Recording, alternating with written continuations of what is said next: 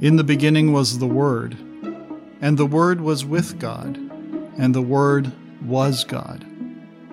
John chapter 1, verse 1. This is the Essential Bible Studies Podcast. My name is Tim Young.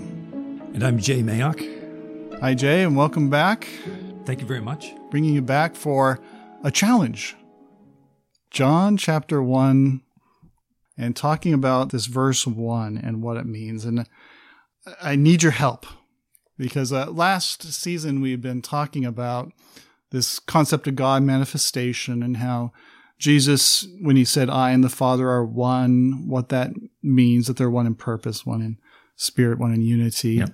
We talked about his phrasing in John chapter 10 when he said, Ye are gods, and, and what that means. And we talked about this concept of the Trinity and how the Trinity is not really, it's not a biblical term. You won't find the word Trinity in there, although people say that this concept of the Trinity is, is in there. So I was challenged a little bit uh, by this, and somebody used this verse, John chapter 1, verse 1, to prove that Jesus is God. And there's this article that I have. It's called The Doctrine of the Trinity in a Nutshell. And that's very handy, a little nutshell. This is from a website called credohouse.org, and it's basically a theological kind of website. And they define the Trinity for us. And I thought it would be helpful to start off this way. Definitely. Yeah. About what we're talking about, whether this is right or wrong, and whether John 1 verse 1 is really supporting this. But here's a basic definition of the Trinity that it uses. Christians worship one God who eternally exists in three persons God the Father, God the Son, and God the Holy Spirit, all of whom are fully God, all of whom are equal. And when he, that definition says they are fully God, later on he, in this article it says, all the members of the Trinity are all fully God since they share in the exact same nature, right? Wow. So that's something that is a theological understanding of God and mm-hmm. Jesus Christ. And the interesting thing is in this article, I'll, I'll put the a link to this in the notes for the podcast, just so if you want to see this. The interesting thing, he, he goes through trying to explain it, and he uses John chapter one verse one mm-hmm. as a proof of it. But at the end, in the concluding paragraph, he says this, and I quote: He says, "No Christian understands the doctrine of the Trinity fully." In fact, if people are not confused to some degree by this doctrine, if someone says, Ooh, now I understand, it probably means they have slipped into heresy in their thinking. If we think about it too long, try to solve it, or nuance it according to our desire to comprehend things, we will find ourselves refusing the hand of God who has given the mysterious Trinity to us as a description of himself. While it is impossible that finite beings can fully comprehend an infinite God, we can understand him truly. The doctrine of the Trinity does not give us the full understanding of God, but it does give us a true understanding of God. Hmm. I read that paragraph and I said, ah, that doesn't sit very well with me. I don't know how it sat with you, Jay. No, it doesn't sit too well with me either. You know, The Bible doesn't say that we're supposed to be confused no, by no, understanding God. I mean, that's life eternal is to know God. is to know. Yeah.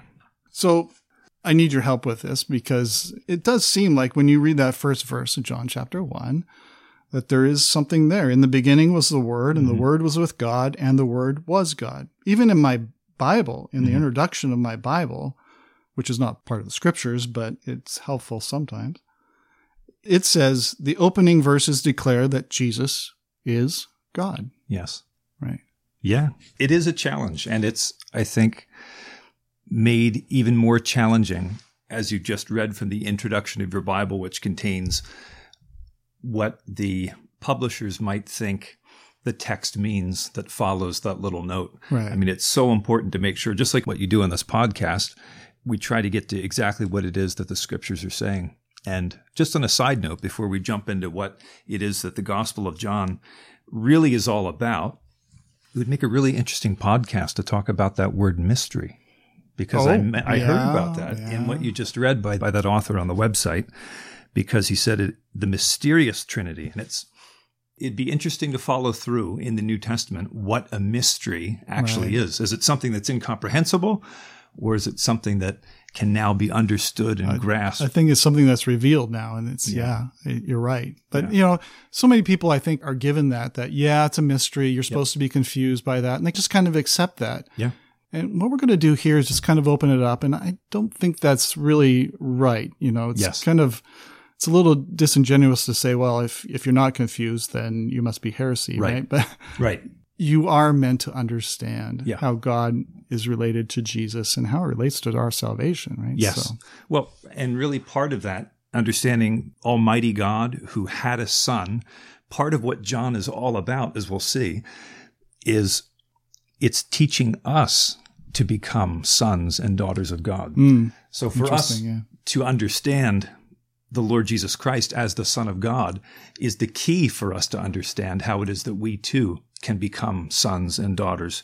And I think we'll see that as we keep reading the first little section here that's known as the prologue to the Gospel of John. So I guess maybe the best way to start out by talking about what John 1 is actually talking about is to say it has its roots in some very well known scriptures. And if we were to just jump into John chapter 1 hmm and say, I think I know exactly what John chapter 1 is talking about, without having a look at the rest of the scriptures and how it leads into the Gospel of John, it's really not going to help us too much. And it may be that the scripture, and especially this particular scripture, remains mysterious to us because we don't have any kind of biblical footing upon which to stand. Mm. So if we just look at the very beginning, which is where the Gospel of John starts, it really is about the beginning. It's about the beginning of absolutely everything. And at the beginning of absolutely everything, when we think back to the Genesis creation, for example, we know that God had a plan from the very beginning. And his word, which is what we're reading right now, we read all the way through the Bible, is the expression of the thoughts and the wisdom of God. So, in that sense, we could say that the word, well, it is God because it expresses everything that God is.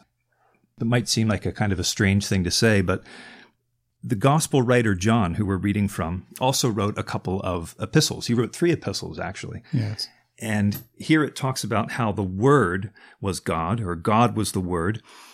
But John also says that God is light in 1 John chapter 1 at verse 5. And what do we mean by light? Well, if we look all the way through the scriptures, light is a symbol. It's a symbol of intelligence and understanding, right? If you've been enlightened about something, it's an expression of purity and of truth and of rightness or righteousness and also of life. Right. Right. And it also says that God is love as well. Okay. So, First John chapter 4, why how is it that God is love? Well, we look throughout the scriptures and we see that God is a God who desires a relationship with his creation. He wants to reconcile people to himself. He's slow to anger, he has tender care for his creation, and also part of love is rebuke and correction. We read a lot about that in the Bible as well. So God is love, God is light, and God is his word as well. Okay. Yeah, I think that conceptually kind of start getting a handle on that because when you read that first verse, I think people are very quick to say, well, Jesus is the word, therefore Jesus is God Right. in the very first verse. But you say, what? Let's just slow down here a minute because John is using this phrase Mhm. for a reason. Yes. there's a reason he just didn't say Jesus is God. Yeah. There's a reason for him saying the word was God. Yes. And so I've looked up the word word yeah. in the Strong's Concordance. You can look at it in lexicons and those kind of things. And it's the word logos in Greek. Right. And it's a little bit more flavor than we would have in the English for the word word. Mhm. It means that which is kind of like thought and spoken, just like that whole process. So it's really with the intent and the purpose Right. that is spoken in the word, that's revealed in a word, right? Mm-hmm. So you can also put in there the purpose or the reason, right? Yeah. In Oh, the in the idea of logos, right? Right. That I think is interesting. I think it's getting at a little bit more of why John was using this phrase Right. at this very beginning. Yes. And not just simply saying that Jesus is God. Yes. And th- there's great comfort in that, in the plan and purpose that God had from the very beginning. That Right. He declares something and it's going to happen. It's going to come to pass. It's that expression here as we read about the coming of the Lord Jesus Christ in the Gospel of John. That was all part of that original Logos from the very beginning. Right. And so, one of the great secrets of understanding what's happening here in the Gospel of John is that it's upon this original creation, the heavens and the earth and everything that God created in the natural world and the universe, that becomes the platform upon which, here on this earth, that a new creation is to be developed. And that was part of the plan from the very beginning. A new creation. Mm-hmm. Yeah. We'll talk about that more in a minute. Okay. All But right. first, to have a You're look just at the, teasing me. I'm just teasing. you. but if we have a look first at maybe the original creation and about how it was that the Word of God played a part of that. So we could have a look at Psalm 33 and 6 for this. Okay. Beautiful little summary of what happened at the very beginning and how the Word of God was involved because he had a plan for everything that uh, he was to do in the earth. So Psalm 33 and 6 says very succinctly By the word of the Lord the heavens were made, and by the breath of his mouth all their host. So the word of the Lord goes forth, and the job gets done. And you go back to Genesis chapter 1, and it says, He puts the earth there and the moon, and oh, by the way, He made the stars also. Like, just like a little afterthought, right? By the word of the Lord, those things were happening. And He names every one, it says. Well, that's the thing. I mean, it says, and God said, Yes. and it, it was Yeah. accomplished, right? It was by his word. That's the power of his word, just Yes. to create. Yeah. But it's a clear appeal to Genesis here in John chapter 1. In Yeah. the beginning was the Word, and everything in that Word was an expression of the thoughts and the wisdom of God. In the beginning was the Word, and the Word was God. You could summarize and know everything about God if you knew what it was that that plan and purpose was in the Word at the very beginning. So, you ever think about what that first word was spoken by God? Well, when I said before, it says, and God said, Yep. the first one is, and God said, let there be light, Yes. right? Yeah. So the first command given that's actually attributed to God speaking in all of the Bible back in Genesis chapter 1 is let there be light. Or from what I'm told, I'm not in no way a Hebrew expert. Uh, you can look at like some of those, uh, um, like Green's interlinear Bible, and you can see what Mhm. order the words come in. Yeah. And it's light be. So light is actually that first word. And it's interesting because Okay. in the Gospel of John, uh, there seems to be another little connection to that early on because it says in uh, John chapter 1, a little bit later on in that chapter, in verse 4, in him, it's speaking about the word here, in him was life, and the life was the light of men, and the light shines in the darkness, and the darkness has not overcome it. So inside that word was life, and the life was the light of men. So there it brings us right back to the original creation. Just like there was actual literal light there at the beginning, so too, as we'll see in the new creation, light stands for something. There you go again with the new creation. Yep. Got to wait still, eh? Gotta wait still. Okay. We're getting closer though. Yeah, I'm getting my head wrapped around here because you brought in how God is light, God is love, God is the word. It's the word is who he is, his plan and purpose. So and we can see that the word from the very beginning went out. That's all very good. It's like I can get that concept, but in John chapter 1, it's a person, right? Because in verse 2 it says he was in the beginning with God. So we're not really talking about a concept here. Are we are talking about a person?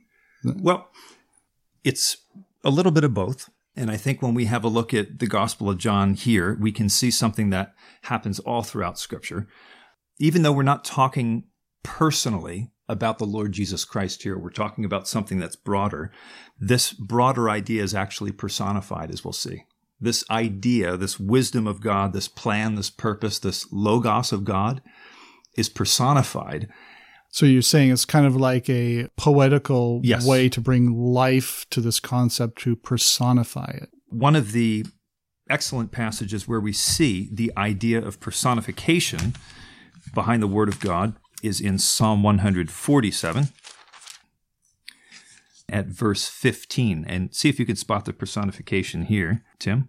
Uh, verse 15, it says that He sends out His command to the earth. His word runs swiftly. His word runs. You And how, do- how does a word run Exactly. swiftly? Right. Okay. Right. This is Psalm 147. This is poetry. And it's describing what it is that the Word does. The Word of God accomplishes that which He sends it out to do when He sends it on its errand, as it were. right. We've got another one too, as well, in Second Thessalonians chapter 3. And this is a good one. It's also a nice little exercise here to have a look at a concordance if you have one for this one on your own time. But in Second Thessalonians 3, in verse 1, finally, brothers, pray for us that the word of the Lord may speed ahead and be honored, as happened among you. That's very similar to the Psalm one, but Yeah, running, yeah. Speeding ahead. Yeah. And in that place, the word of the gospel was running ahead, speeding ahead. And the actual Greek word there, if you have a look, it's the word run, that the word may run and accomplish what it was sent out to do. And there's another one in Psalm 107 at verse 20. And this is speaking about the wonderful works of God. He sent out his word and healed them and delivered them from their destruction.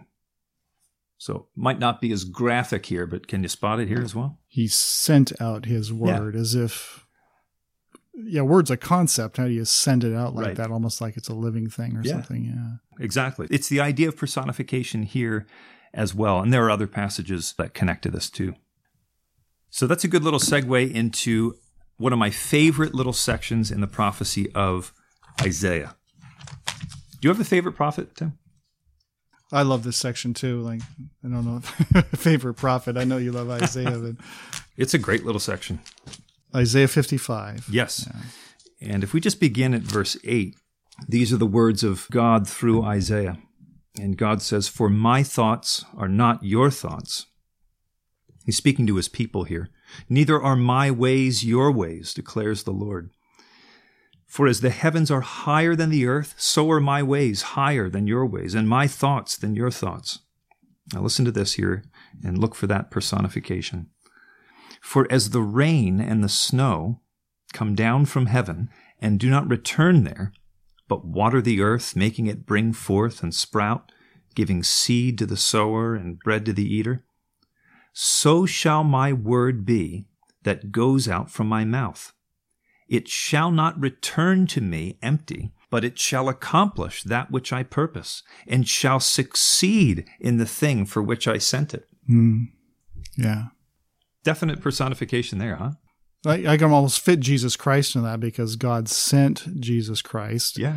and he fulfilled his word and accomplished his purpose Yes. to bring salvation. So, Yep. So shall my word be that goes from my mouth, shall Yeah. not return unto me empty. Yes. Right. Yeah, I'm starting to build up a sense of how things are personified in scripture.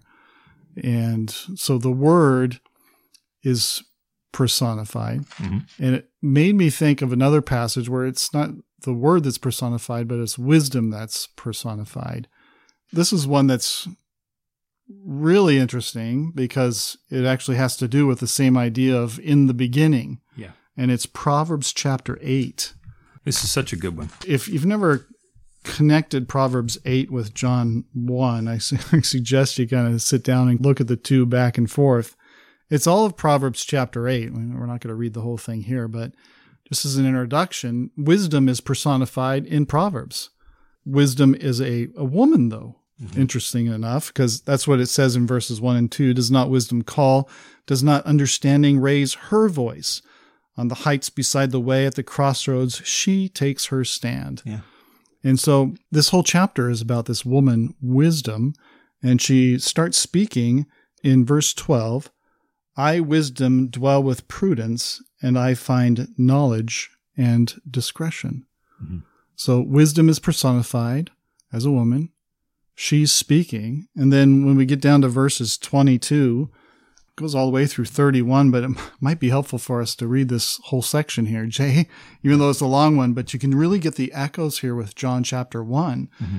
And it really makes you think about, like you said, this use of personification that John is using Yep. really seems to be based in scripture.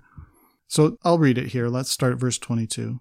The Lord possessed me. This is the woman wisdom Right. At the beginning of his work, the first of his acts of old.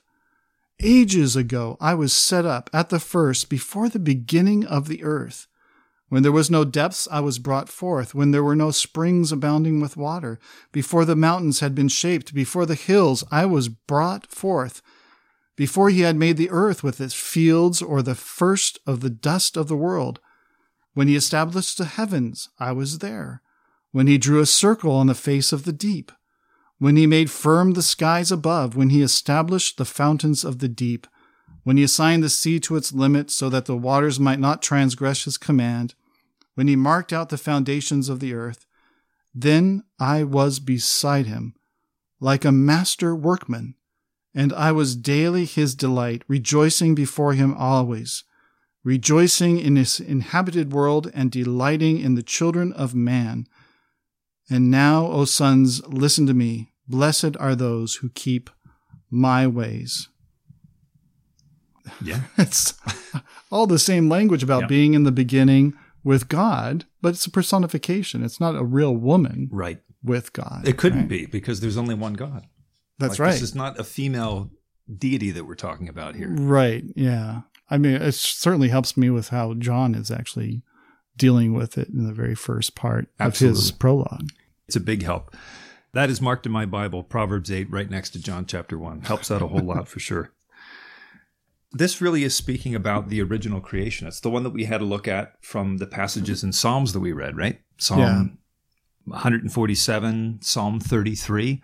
This is speaking about the original creation and what incredible wisdom and intelligence would be required to do all these things. I mean, scientists are they look to the earth, they look to the heavens. It's overwhelming to see the the incredible amount of power and design that there is behind all of these things. But it is amazing as this original creation is.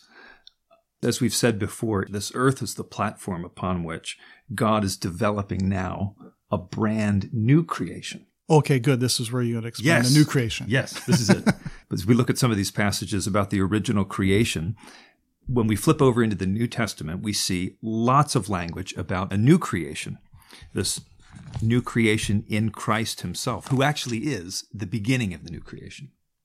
Oh, yeah. He's the beginning the beginning of the new creation. of the new creation. So that's the tricky part is trying to separate out these. Is it talking about Genesis, like the physical creation, or is it talking about this new creation in Jesus Christ, which is a spiritual new creation Exactly. you're talking about? Right. Yeah, so like what one do you think this is all about? What creation are we talking about here in Mark chapter 1, verse 1, where it says, "The beginning of the gospel of Jesus Christ, the Son of God."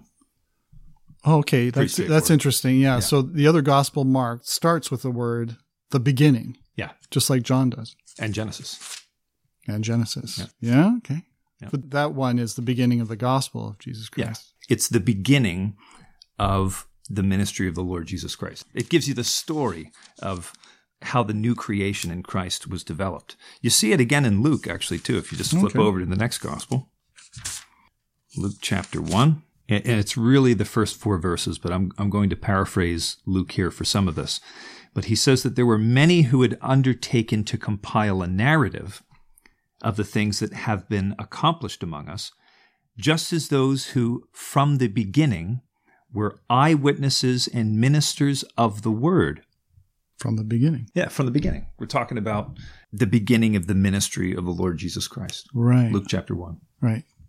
Can So I throw something in here really quick? Because do you, you you have Mark and Luke, but Matthew Yes. starts with the genealogy of Jesus Christ, which that word genealogy is Genesis. Yes. Oh, that's a good one. All the gospels start this way then, they do. talking about some beginning, but it's the beginning of the ministry of Jesus Christ. Right. Yep. And it takes you all the way back to the very beginning in Matthew. Does it not? Jesus Christ, the son of David, the son of Abraham. Right. It takes you to Abraham, Genesis. Takes right. you to Not the very beginning. Not the very yeah, beginning. That's right. But to Abraham. Yeah. But to your point, we have to look to the context to determine exactly what kind of beginning we're talking about. okay. So, yeah. There's more than one beginning, is what Yeah. you're saying here. Yeah. Exactly. So that's really interesting. You're bringing up this aspect of there's different beginnings, there's a new creation. And we'd been talking about this in one of the other podcasts when we were talking about being created in the image of the likeness of God. And it's from Colossians chapter 1 and verses 15 and 16, where I think it's the new creation, right? Yes. Because it says, He is the image, this is Jesus. Yeah. Jesus is the image of the invisible God, the firstborn of all creation. Now, that, that firstborn of all creation, is that the old creation or is that the new creation? I think it's the new creation because in verse 16, he talks about all things were created in heaven or on earth, visible and invisible, whether thrones or dominions or rulers or authorities, all things were created through him and for him. Those are principalities and powers. Those are spiritual things. They're not like rocks and trees and right. and Yeah. uh, animals and those kind of things. So when it says he was the firstborn of all creation, I think this is the new creation, especially because it says in verse 18, Yes. he is the head of the body, the church. He is the beginning, the firstborn from the dead, that Wow. in everything he might be preeminent. So there's that word firstborn again. The Yes. firstborn of all creation, the firstborn from the dead That's the one. he is the head of the body of the church right it's it's really all this creation of his ecclesia or his church that's the whole focus or center of that right 2,000 years ago. What this is telling us is that 2,000 years ago, Yeah. the new creation began. Mm. That's part of the careful reading in this section. It's like, well, what's the flavor that that's being given by the apostle here under inspiration? And that verse 18 nails it for us. That's the beginning that we're talking about. Right okay and then there's another one too like well they're all over the place once you're looking for these they kind of pop out but another really good one is in Second corinthians 4 in verses 5 through 7 Mhm. and you can see just the the genesis allusions here. And i'm going to start verse 5 for what we proclaim is not ourselves but jesus christ as lord with ourselves as your servants for jesus sake. For god who said and here it is let light shine out of darkness has shone in our hearts to give the light of the knowledge of the glory of god in the face of jesus christ for we have this treasure in jars of clay to show that the surpassing power belongs to God and not to us. Mhm. So that light is in our hearts. Like you can see that he's he's going back to Genesis. Yep. He's quoting that. Yep. But it's about a light in our hearts. It's about this new creation that's integrally tied with Jesus Christ, who is this manifestation of the glory of God in the face of Jesus Christ, right? Yeah. That's a fantastic passage. And to bring us back to where we began in the Gospel of John, chapter 1, we start to move on from that original creation that we had a look at in the early portion of chapter 1, right around verses 1 and 2. And we also read about that new creation that you've just spoken about from Colossians 1 and 2 Corinthians 4. We read about that here in John chapter 1 as well. It says it right there in verse 12. It says, But to all who did receive him, and this is speaking in particular about the Lord Jesus Christ as the light, who believed in his name, he gave the right to become children of God. That's a new creation. Do you see the language of a new birth? Yeah. That's Yeah. what's happening here. Who were born not of blood, nor of the will of the flesh, nor of the will of man, but of God. It's a spiritual birth. Yeah, being born again. Being is the born same as in the new creation. Yeah, it's So incredible. it's, it's all about baptism. Yeah. It's beautiful how John leads us to that new creation after talking about how it was that the word, the plan was there in the original creation, that Christ eventually would come to be the head of this new creation, just like what Colossians said. Yeah. But Jay, I think that was that was really helpful. I think trying to get our head wrapped around that. I mean, it's John chapter one is so incredibly deep and so wonderful in, in a lot of different ways. But it is understandable. I think we can Yeah. see, like you're bringing in all the other scriptures here Mhm. and how we can understand it. It doesn't have to be confusing. Yeah. And this is not the end of the story. We still got verse 14. Yes. And this is still talking about the word. The word was made flesh, Mhm. right? So we're going to do that in the next podcast because there's so much more in just that one verse that we need to talk about in these Yeah. regards. So, Let's do it. all right. All right.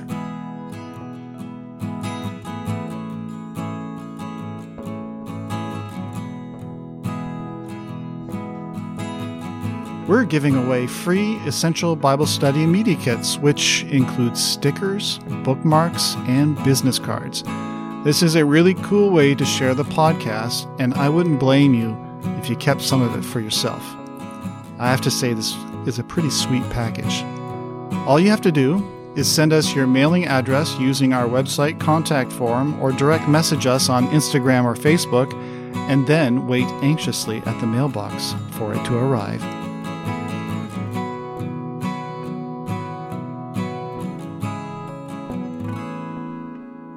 We'd like to meet you. Every Tuesday night, we meet online for a Zoom Bible study. Come by and just say hi. It's an informal group discussion format where everybody is encouraged to ask questions and share their perspectives on the scriptures.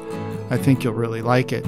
It happens every Tuesday at 7:30 p.m. Eastern Standard Time. To get the Zoom meeting link, go to our website at www.essentialbiblestudies.org and fill out the form. Speaking of questions, if you ever have a question about the podcast or the subject matter, then drop it on us at our website contact form. Again, that's www.essentialbiblestudies.org. If you like the podcast, please just take a little bit of time and rate us on Spotify, Apple Podcasts, or wherever you see stars. I love seeing stars, especially five stars. This is a Christadelphian podcast supported by the Brock Road Ecclesia, not too far away from the breezy shores of Lake Ontario, one of the greatest of the Great Lakes. Until next time, my dear friends, may God help you to grow in the grace and knowledge of our Lord and Savior Jesus Christ. To him be the glory both now and to the day of eternity. Amen.